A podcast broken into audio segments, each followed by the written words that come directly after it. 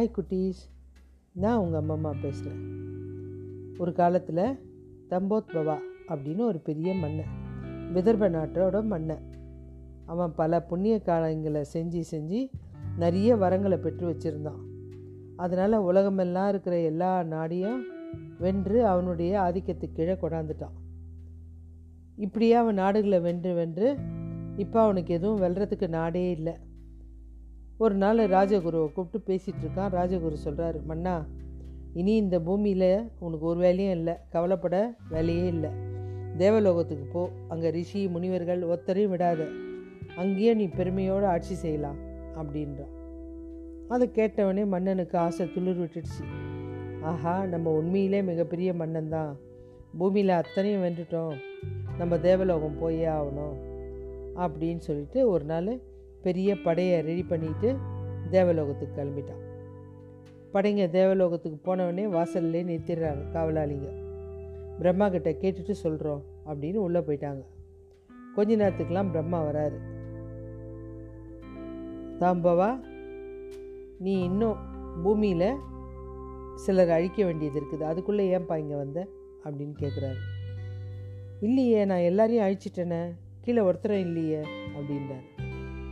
இப்போ தம்போத் பாபா நான் சொல்கிறத கொஞ்சம் கேளு.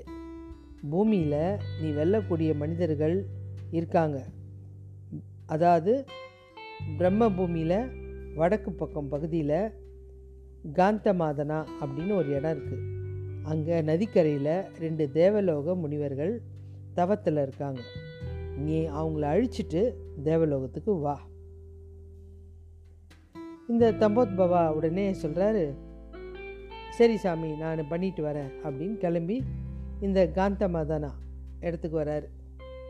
வந்துட்டு அங்கே ஒரு இடத்துல அமைதியாக அமர்ந்துக்கிறாரு. தவத்தில் ரெண்டு முனிவரை பார்க்குறாரு இவங்களை நான் வெல்லணுமா?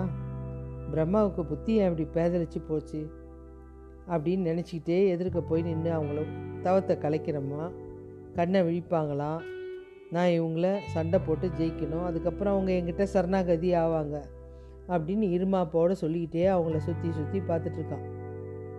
அவங்க சொல்கிறாங்க நீ வந்து பெரிய மன்னன் அண்ணாங்க நாங்கள் சாதாரண முனிவர். உன்னோட சண்டை போட்டு நேரமாக்கிறதுக்கு மனசு வரல. தயவுசெய்து நான் எங்கள் வழி வேற உன்னோட வழி வேற நீ போயிடு அப்படின்னு. அவங்கள சுற்றி தர்ப்ப புல்லாய் அடுக்கப்பட்டிருக்குது.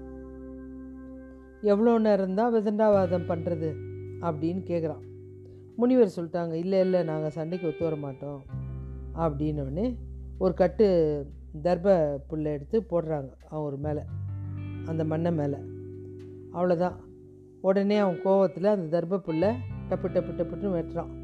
வெட்ட வெட்ட வெட்ட அது மலை மாதிரி சேர்ந்துடுது எவ்வளோ தான் வெட்டுறது? அவனுக்கு கையே ஓஞ்சிருச்சு. வெட்டிக்கினே இருக்கான். அது அவன் மேலே மேலே விழுது. அதுலேருந்து வெளியில் வரவே முடியல. எல்லாம் வெட்டிகிட்டே இருக்காங்க. கொஞ்ச நேரத்தில் உடம்பெல்லாம் ரத்த கலரி கீரலோடு விழுந்துட்டான். விழுந்துட்டு எந்திரிச்சு சொல்கிறான் துடி துடிச்சிட்டு. முனிவரே ஒரு தர்ப புல் அத்தனையும் இத்தனை ஆயுதத்தையும் வலுவிழக்க செய்த. எப்படி? அதுக்குன்னா அத்தனை மகிமையாக இருக்குது? அப்படின்றான். உடனே அங்கே பின்னாடி இருந்த நாரத முனிவர் வந்து சிரிச்சுக்கிட்டே வராரு திருப்பியும் திருப்பியும் உன்னுடைய அறி அறிமை அறியாமையால் தவறு செஞ்சிட்ருக்க. உனக்கு மன்னிப்பு கேட்டால் கூட கொடுக்குறது கஷ்டம்தான் அப்படின்னு. மண்ணா அகங்காரம் உன்னை அழிக்கும். அதுக்கு உதாரணம் நீ தான் தர்ப புள்ள அத்தனை கேவலமாக பேசுகிறியா தட்சிணாமூர்த்தியை பார்த்துருக்கியா? அவர் வந்து கைகளோட ஆலமரத்துக்கு கீழே தென்திசை நோக்கி அமர்ந்திருப்பார். அவருடைய வலது கால் இருக்கு இல்லையா? அபஸ்மரா அப்படின்னு ஒரு அரக்கனை மிதிச்ச நிலையில் இருப்பார். அது அறியாமையை குறிக்குது. அவரோட மேல் கை இருக்குது இல்லையா? அது உத்ராட்ச மாலையை பிடிச்சிட்ருக்கார் ஒரு பாம்பையும் பிடிச்சிட்ருப்பார் அவரது மற்றொரு கை மேலே நெருப்பு கீழ்கையில் தர்பை புல் ஓலைச்சுவடியை வச்சிருப்பார். அவரது கீழ் வலது கை மூலமாக ஞானமுத்திரை காட்டுவார். இது தட்சிணாமூர்த்தியை யார் தெரியுமா? சிவபெருமான் தான் அவர். ஆமாம் அவர் கையில் ஒரு ரூபமாக இருக்கார் அப்பேற்பட்டவர் கையில் உள்ள தர்ப்பையை வேற யாருக்கிட்ட பார்க்க முடியும்? அப்படிப்பட்ட கையில் வச்சிருக்க தர்பையை நீ வெறும் புல்லான்னு நினைக்கிற. ஆனால் அதை அவர் தனது கையில் வச்சிருக்கிறார் தெரியுமா? எதுக்குன்னு? தியான நிலையில் இருக்கிறவங்க கையில் ஆயுதம் இருக்கக்கூடாது. அதனால் தியானத்தில் தடுக்கிறதுக்கு நிறைய பேர் வருவாங்க. அந்த ஆயுதத்துக்கு பதிலாக தர்ப்ப புல்லுக்கு அந்த சக்தி இருக்குது அதை கையில் வச்சுக்கிட்டோம்னா ஒரு கெடுதலும் கிட்ட வராது. தர்ப்பம் வந்து நல்லதும் செய்யும் கெட்டதும் செய்யும். அதனால் ரெண்டு காரியமாக செய்யும்.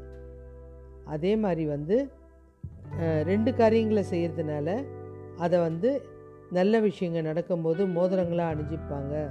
யாக குண்டங்களில் இங்கெல்லாம் தவறான எந்த விதமும் நடந்துடக்கூடாதுன்னு மோதிரங்களாக அணிஞ்சிப்பாங்க. தீய செயல் வந்தாலும் நம்மளை தடுத்து ஆட்கொள்ளும்.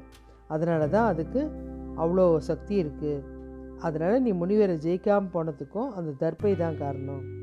அந்த தம்போத் பாபா வெட்கி தலை குனிக்கிறான். போ அப்படின்னு சொல்லி தெத்திடுறாங்க அவ்வளோதான் அவன் ஓடியே போயிட்டான். போயிட்டு தட்சிணாமூர்த்தியோட தீவிர பக்தனாகவும் ஆயிட்டான். அமைதியாக காட்டில் வந்து தவம் பண்ண ஆரம்பிச்சிட்டான். ஓகே குட்டீஸ். பாய்